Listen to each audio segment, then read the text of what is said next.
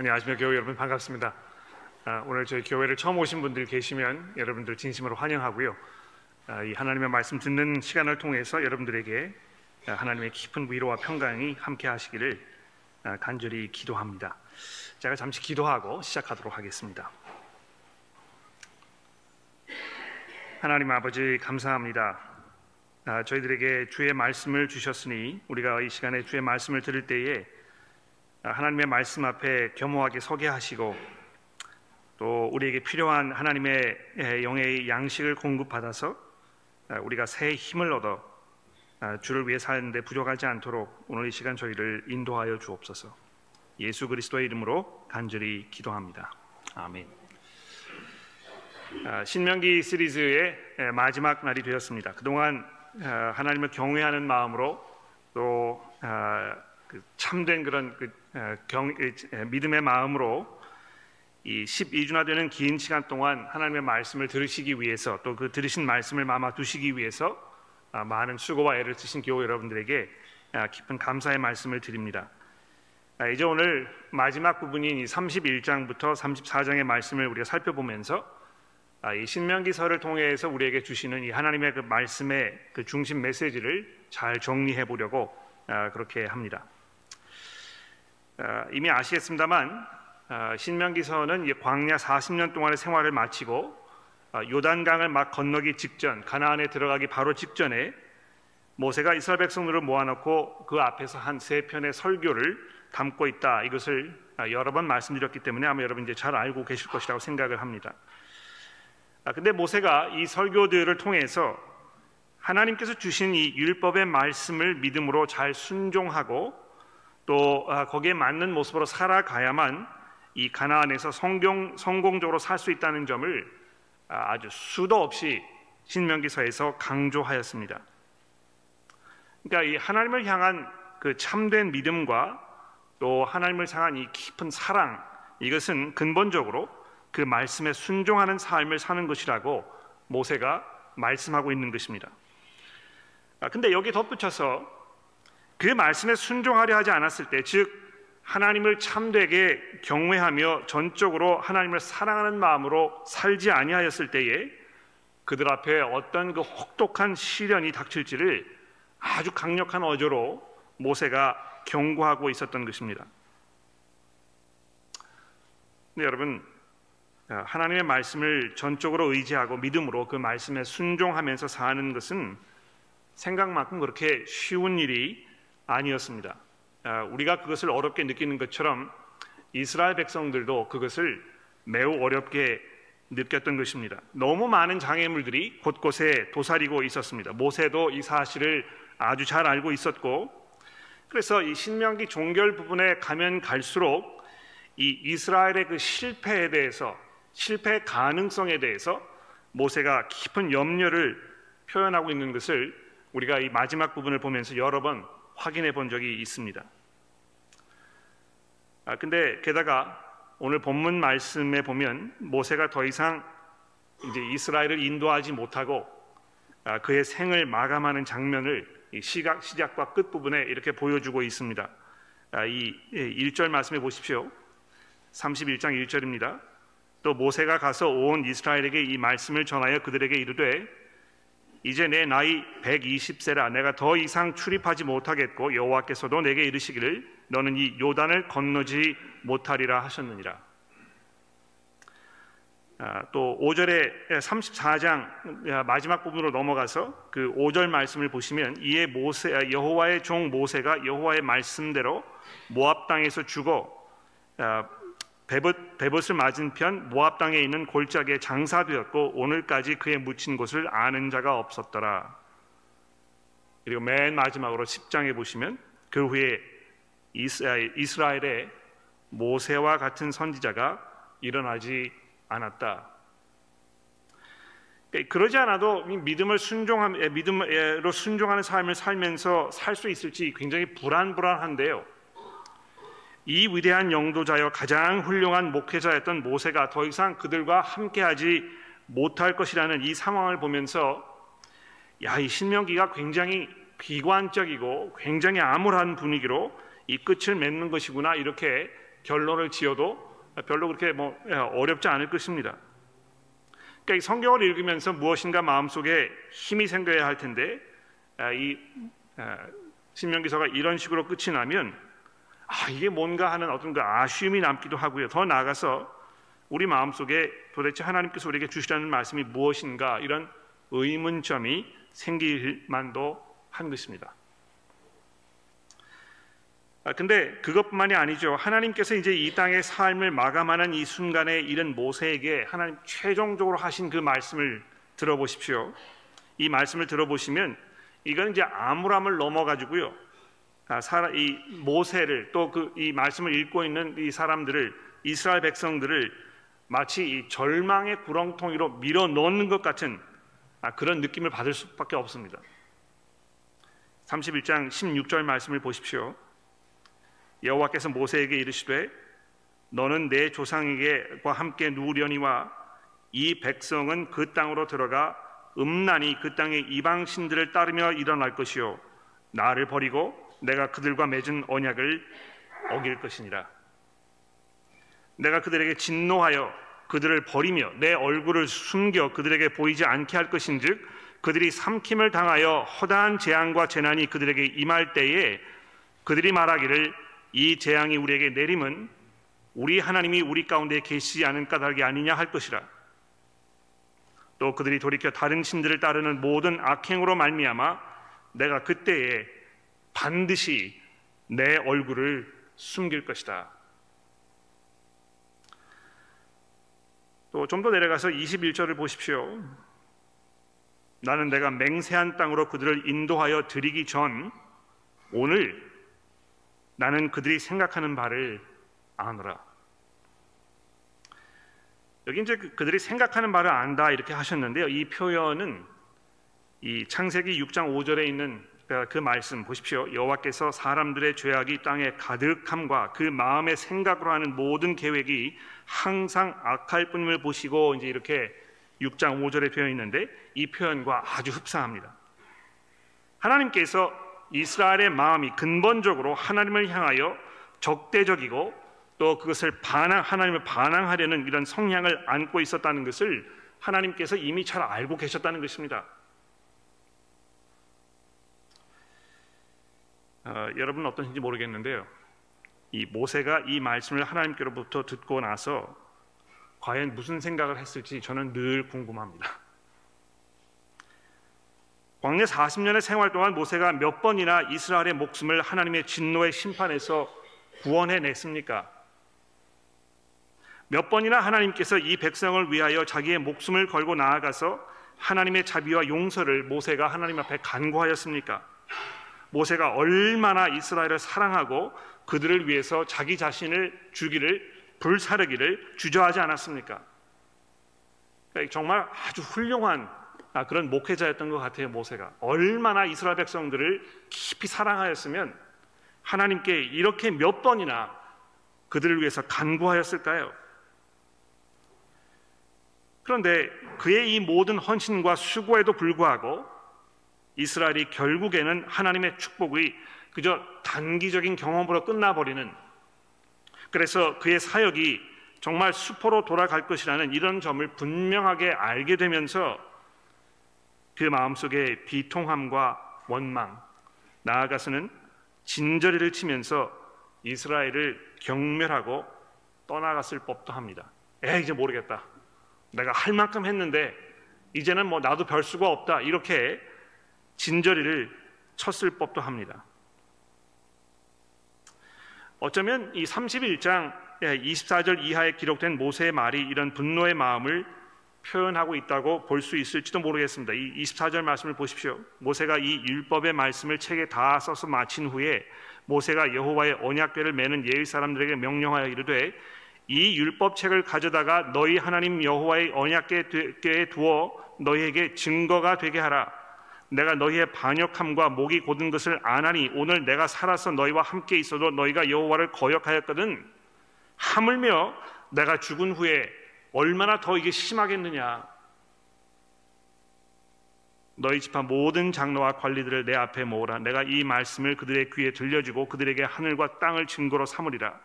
내가 알거니와 내가 죽은 후에 너희가 스스로 부패하여 내가 너희에게 명령한 길을 떠나 여호와의 목전에서 악을 행하여 너희의 손으로 하는 일로 그들을 경, 그를 경노하게 함으로 너희가 후일에 재앙을 당하리라. 아, 이쯤 되면 그야말로 절망 중에 절망입니다. 특히 여기 26절과 28절을 주목할 필요가 있죠. 가나안 땅에 들어가게 되면 얼마간 거기에서 살게 될 것입니다만 곧 하나님께서 그들의 이 불경건하고 불순종하는 삶을 보시고 그들을 심판하실 것이 아주 분명한데요. 그 순간이 왔을 때 그 누구도 도대체 아무 이 하나님께서 도대체 왜 이렇게 하시는 것이냐 이렇게 말하지 못하게 하시려고 두 가지 증거를 남겨놓는다 모세가 이제 이렇게 못 받고 있는 것입니다. 하나는 율법책이요. 또 하나는 이제 32장에서 모세가 이스라엘 백성들에게 가르쳐 부르게 하려는 그 노래입니다.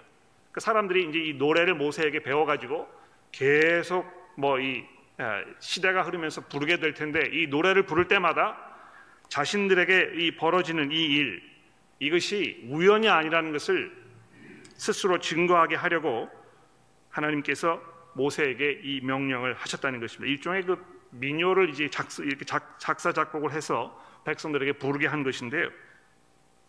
이 노래를 부름으로 인해서 자신들에게 닥칠 그 당위성, 하나님의 그 진노의 이 심판의 그 당위성을 스스로 기억하고 인정하도록 이렇게 하셨다는 것입니다. 아, 이 노래가 그 정말 매우 감동적이고 매우 열정적인데요. 어, 시간이 충분하지가 않아서 그 내용을 처음부터 끝까지 자세히 다루지 못하는 것이 매우 아쉽습니다. 그런데 이 노래는 모세의 마음과 그의 성품과 그가 가지고 있던 모든 생각들과 하나님에 대한 이해와 사랑과 또 하나님에 대한 경외심과 하나님의 이 거룩하심에 대한 그의 열정과 궁극적으로 하나님께서 가지고 계셨던 그 영원하고 선하신 그 계획과 목적에 대해서 그리고 더 나아가서는 그 주권적인 하나님의 이 놀라운 다스림을 향한 깊은 믿음과 확신을 가져주는 그런 놀라운 이 희망의 찬가라고 이렇게 부를 수 있습니다.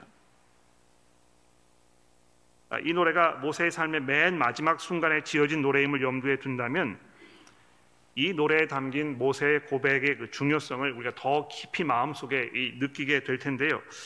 아, 어찌된 영문인지 이 32장에 있는 이 노래가 성도들의 마음속에 그렇게 잘 아, 기억되고 있지 않는 이것이 매우 안타깝고 아쉽습니다. 그래서 여러분 뭐 집에 가셔서 어, 개인적으로 이제 경건의 시간을 가지실 때 이 32장의 말씀을 깊이 묵상하시면 아, 참 좋겠는데요. 아, 그 내용이 매우 분명하고 반듯해서 그냥 충분히 읽어 내려가기만 해도 그 뜻이 잘 전달될 수 있으므로 제가 잠시 몇 군데를 발췌해서 여러분들에게 읽어 드리도록 해 보겠습니다. 하늘이여 귀를 기울이라 내가 말하리라 땅은 내 입의 말을 들을지어다 내 교훈은 비처럼 내리고 내 말은 이슬처럼 맺히나니 연한 풀 위에 가는 비 같고 채소 위에 단비 같도다. 내가 여호와의 이름을 전파하리니 너는 우리 하나님께 위엄을 돌릴지어다. 그는 반석이시니 그가 하시는 일이 완전하고 그의 모든 일이 정의롭고 진실하고 거짓이 없으신 하나님이시니 공의로우시고 바르시도다. 10절로 내려가 보십시오. 여호와께서 그를 이스라엘을 말하는 것입니다. 그를 황무지에서 짐승이 부르짖는 광야에서 만나시고 호위하시며 보호하시며 자기의 눈동자 같이 지키셨도다. 마치 독수리가 자기의 보금자리를 어지럽게 하며 자기의 날개 위에 너풀거리며 그 날개를 펴서 새끼를 받으며 그 날개 위에 그것을 없는 것 같이 여호와께서 홀로 그를 인도하셨고 그와 함께한 다른 신이 없었도다. 여호와께서 그가 땅의 높은 곳을 타고 다니게 하시며 밭에 소산을 먹게 하시며 반석에서 꿀을 굳은 반석에서 기름을 빨게 하시며 소의 엉긴 젖과 양의 젖과 어린 양의 기름과 바산에서 난 수양과 염소와 지극히 아름다운 밀을 먹이시며 또 포도즙의 붉은 술을 마시게 하셨도다. 그런데 여수run이 이스라엘을 말하는 것입니다. 기름짐에 발로 찼도다.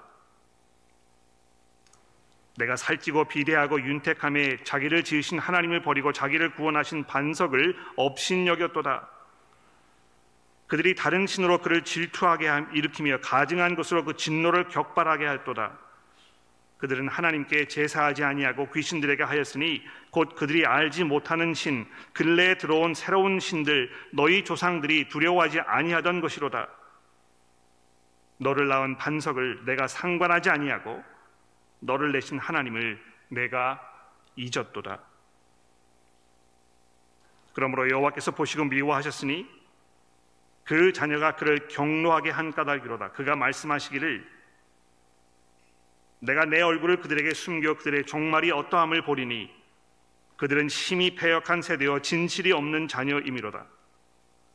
그들이 하나님이 아닌 것으로 내 질투를 일으키며 허무한 것이 것으로 내 진노를 일으켰으니 나도 백성이 아닌 자로 그들에게 시기가 나게 하며 어리석은 민족으로 그들의 분노를 일으키리로다. 그러므로 내 분노의 불이 일어나서 수월의 깊은 곳까지 불사르며 땅과 그 소산을 삼키며 산들의 터도 불타게 하는도다. 자, 여기까지 들으시면 하나님께서 이스라엘을 처음 부르셨을 때 그들을 자신의 백성으로 택하여 품에 안으셨을 때 그들에게 보이셨던 그 깊은 사랑과 은혜를 그리고 그 은혜를 발로 차버리고 참되고 살아계신 하나님이 아닌 다른 것을 마음에 품고 그것을 사모하며 그들에게 머리를 숙이고 섬기고 예배하려 했던 이 이스라엘 백성들의 그 어리석음과 그로 인해서 어떻게 하나님의 마음이 찢어지고 그 안에 거룩한 진노의 불길이 이스라엘을 향해서 걷잡을 수 없는 기세로 타 올랐는지를 지금 노래하고 있습니다. 그러니까 여러분 하나님을 경외하지 않는 사람들은요 하나님을 마치 산타크로스 할아버지처럼 생각하시는 이런 경향들이 종종 있습니다. 그저 마음씨 좋은 할아버지쯤으로 그냥 모든 것을 다 받아주시는 그냥 그런 무기력한 분으로 여기는 것입니다.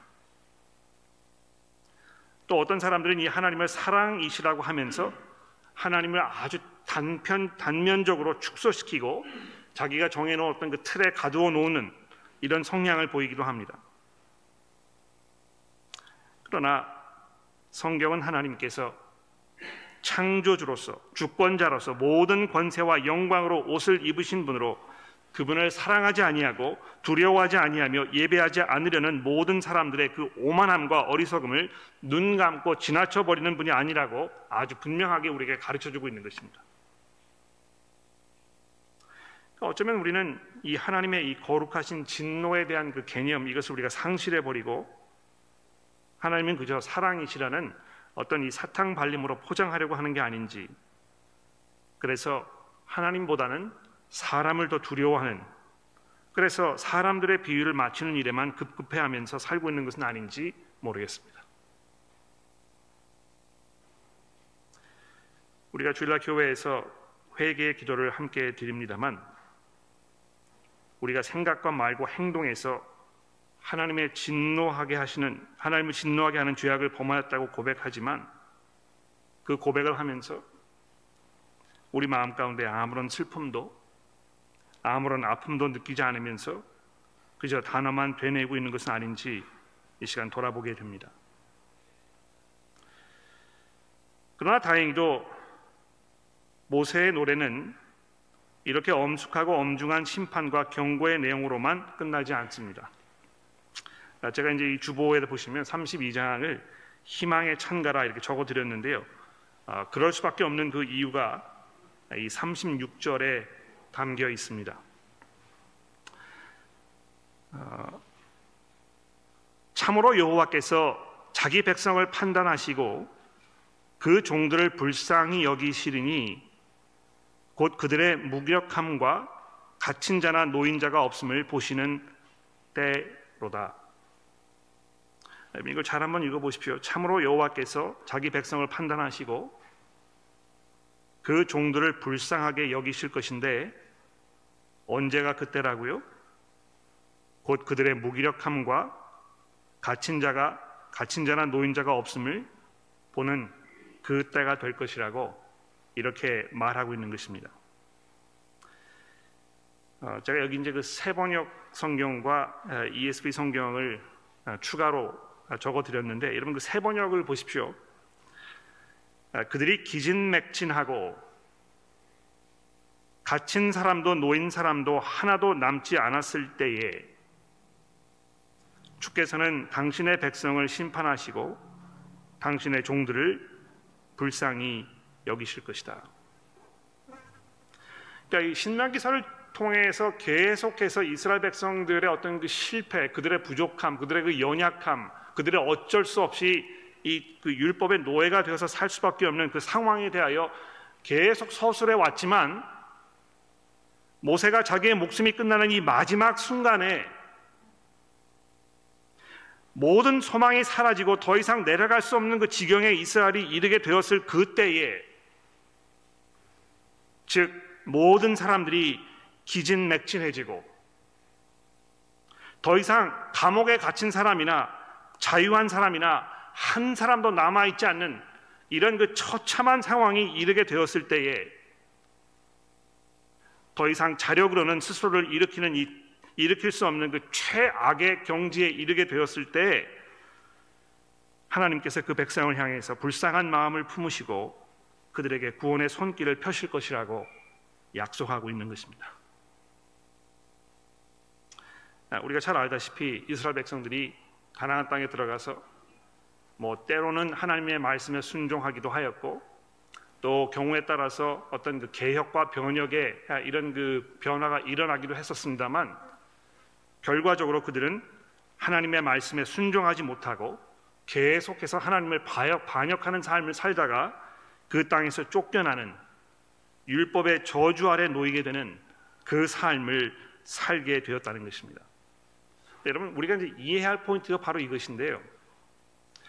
하나님께서 택하셨던 이스라엘 백성들이 그 하나님의 능력과 하나님의 은혜와 하나님의 사랑을 눈으로 직접 목격하고 피부로 경험하였던 이 특별한 백성 이스라엘 사람들조차도 하나님의 율법의 말씀에 따라서 순종하는 삶을 살지 못함으로 인하여 이 율법의 저주 아래 놓이게 되었다면 하물며 하나님의 부르심을 받지 못하였던 하나님의 율법조차도 알지 못했던 이 세상의 모든 사람들이야 말해서 뭐 하겠냐는 것입니다. 오늘 아침에 우리가 이 갈라디아서의 말씀을 아, 읽었는데요. 아, 갈라디아서 4장의 말씀 아, 다시 한번 보십시오. 여기 이제 보시면 우리가 몇 가지 주목해야 할 굉장히 중요한 말씀들이 있습니다. 내가 또 말하노니 유업을 이을 자가 모든 것의 주인이나 어렸을 동안에는 종과 다름이 없어서 즉 여러분과 제가 아, 하나님의 어떤 그 부르심을 받아서 하나님의 자녀로 하나님의 이 유업을 다 상속받을 아, 그런 그 특별한 사람이었지만 우리가 이 하나님의 이 복음을 알지 못하는 상태에 있었을 때는 종과 다름이 없었다고 얘기합니다. 아무런 소유권이 없는 자기 스스로 뭘 할 수가 없는 누구에게 얽매여 살고 있는 누구에게 종로를 타고 있는 이런 상황 속에 있었는데요. 이절에 보십시오. 아버, 아, 그 아버지가 정한 때까지 후견인과 청지기 아래 있었나니 이와 같이 우리도 어렸을 때에 이 세상의 초등학문의 아래 있어서 종로를 타였다. 여러분과 제가 아, 마치 우리를 얽어매는 꼼짝 달싹 할 수 없는 어떤 그 쇠사슬에 이렇게 꽁꽁 묶여가지고요. 도저히 힘을 쓸 수 없는 이런 지경에 지경에서 종노릇 하고 있었다는 것입니다. 아, 뭐이 호주라는 이런 자유로운 세계에서 살고 있는 여러분과 제가 아, 이 종로로 타는 삶을 살고 있다 하는 이런 이야기를 들었을 때 별로 이렇게 마음속에 와닿지 않고 아, 남 얘기를 하는 것처럼 들릴 수 있습니다. 아, 근데 사실 돌아보시면 내가 뭐에 종로로 타고 있다는 이 개념이 그렇게 놀랍게 느껴지는 개념은 아닌 것 같아요. 여러분 뭐그 어디에 꼭 묶여가지고 어쩔 수 없이 이 옴짝달싹할 수 없는 그런 형편에 있는 분들이 종종 있잖아요. 그렇죠? 여러분들 뭐그 아, 그 경제적인 어려움 때문에 또는 자녀를 돌보는 일에 있어서 뭐 이 직장의 문제로 인해서 내가 어떻게 내 마음대로 시간을 쓸 수 없고 정말 거기에 나의 모든 것을 다 쏟아 부어야 하는 그렇지 않으면 뭐 내 생계가 위협을 받는 이런 그 절박한 상황 속에 놓여 있을 때가 있지 않습니까? 막 종로로 타는 것입니다. 어떤 사람들은 어떤 뭐 약물이라든지 또는 뭐 이 음란물이라든지 이런 것에 아, 그 속박되어 가지고 거기에서 벗어날 수가 없는 사람들도 종종 있습니다.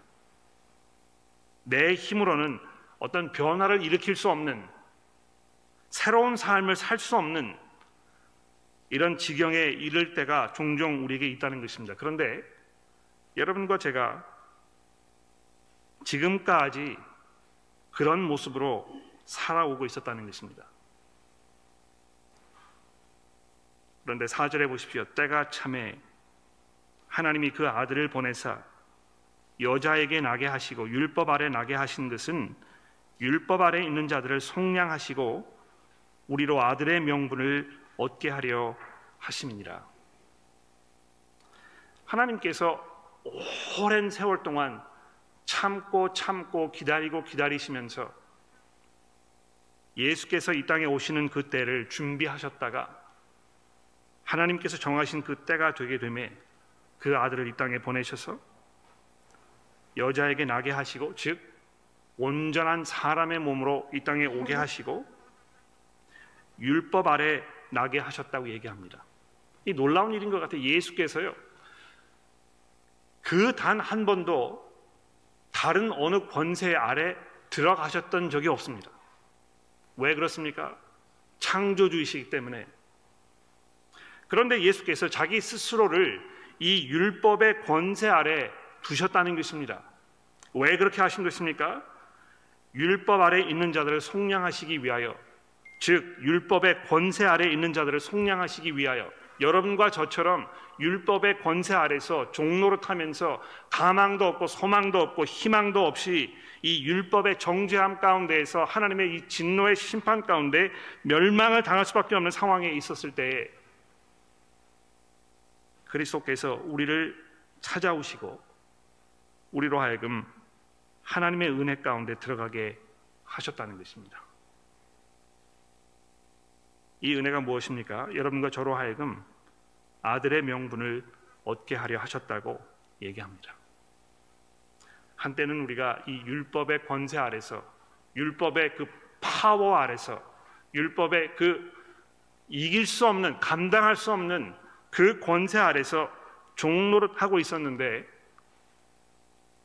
그런 우리에게 아들이라는 즉 하나님의 이 모든 축복과 하나님의 모든 그 사랑과 그 은혜를 한 몸에 다 누리게 되는 그 자녀 그 자격을 얻게 하게 하시려고 우리를 아들로 삼으셨다는 것입니다. 마침내 율법의 저주가 깨뜨려진 것입니다. 아무리 우리가 발버둥치고 우리가 아무리 수고하여도 감당할 수 없었던 이 율법의 이 무거운 짐이 그 아들의 죽으심을 통하여 그 권세가 깨뜨려지고 우리는 자유함을 얻었을 뿐만이 아니고 이제 하나님의 자녀로 하나님께서 약속하셨던 그 모든 하늘의 축복을 온전하게 누리는 그 영광의 자리로 나아가게 된 것입니다. 여러분의 마음속에 기쁨과 감사와 감격이 넘치십니까? 마음속에 얼마나 깊은 하나님을 향한 찬송이 넘쳐나고 있습니까? 물론 우리가 이 땅에 살면서 아직도 어, 이 육체의 어떤 그 짐을 짊어지고 살고 있습니다. 우리가 누리는 이 하나님의 은혜는 어떤 면에서 완전한 은혜입니다만 우리가 부분적으로 경험하고 있을 뿐입니다. 그래서 역시 우리도 어, 몸이 쇠약해지고 또 살면서 마음속에 근심과 걱정이 이어지게 되고 우리도 언젠가는 육신의 죽음을 경험하게 될 것입니다. 예수 믿는다고 해서 이 모든 것들이 우리 가운데 사라지는 것은 아닙니다만 이제는 우리가 더 이상 절망 가운데 살고 있지 않은 것입니다. 왜 그렇습니까? 그리스도께서 부활하셔서 온 세상의 주인이 되셨고 이제 저희들을 그 은혜 가운데 부르셔서 아버지의 아들로 삼으셨기 때문에 우리는 이제 감사와 감격으로 찬성으로 확신 가운데 우리의 삶을 살게 되는 것입니다. 신명기서는 이런 면에서 희망의 책이요 그리스도를 바라보게 하고 그리스도를 기다리게 하는 그 마음으로 가득가득 채워주는 복음으로 충만한 그런 책이라고 말할 수 있을 것입니다. 여러분 이 책을 묵상하시면서 하나님의 은혜 가운데 늘 살아가게 되시기를 간절히 기도합니다. 기도하겠습니다. 하나님 아버지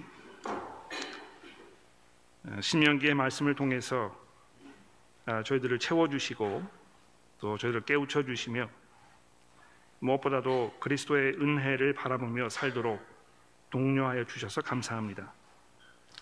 하나님 저희들의 힘으로는 도저히 감당할 수 없었지만 아, 우리의 주인이신 그리스도께서 그 율법의 멍에를 감당하시고 우리를 대신하여 그 대가를 치루어 주셨으니 이제 저희가 확신 가운데 살게 하시며 하나님을 향한 진정한 믿음과 참된 사랑으로 겸손하게 저의 삶을 살며 그리스도를 의지하게 도와주옵소서. 예수 그리스도의 이름으로 간절히 기도합니다.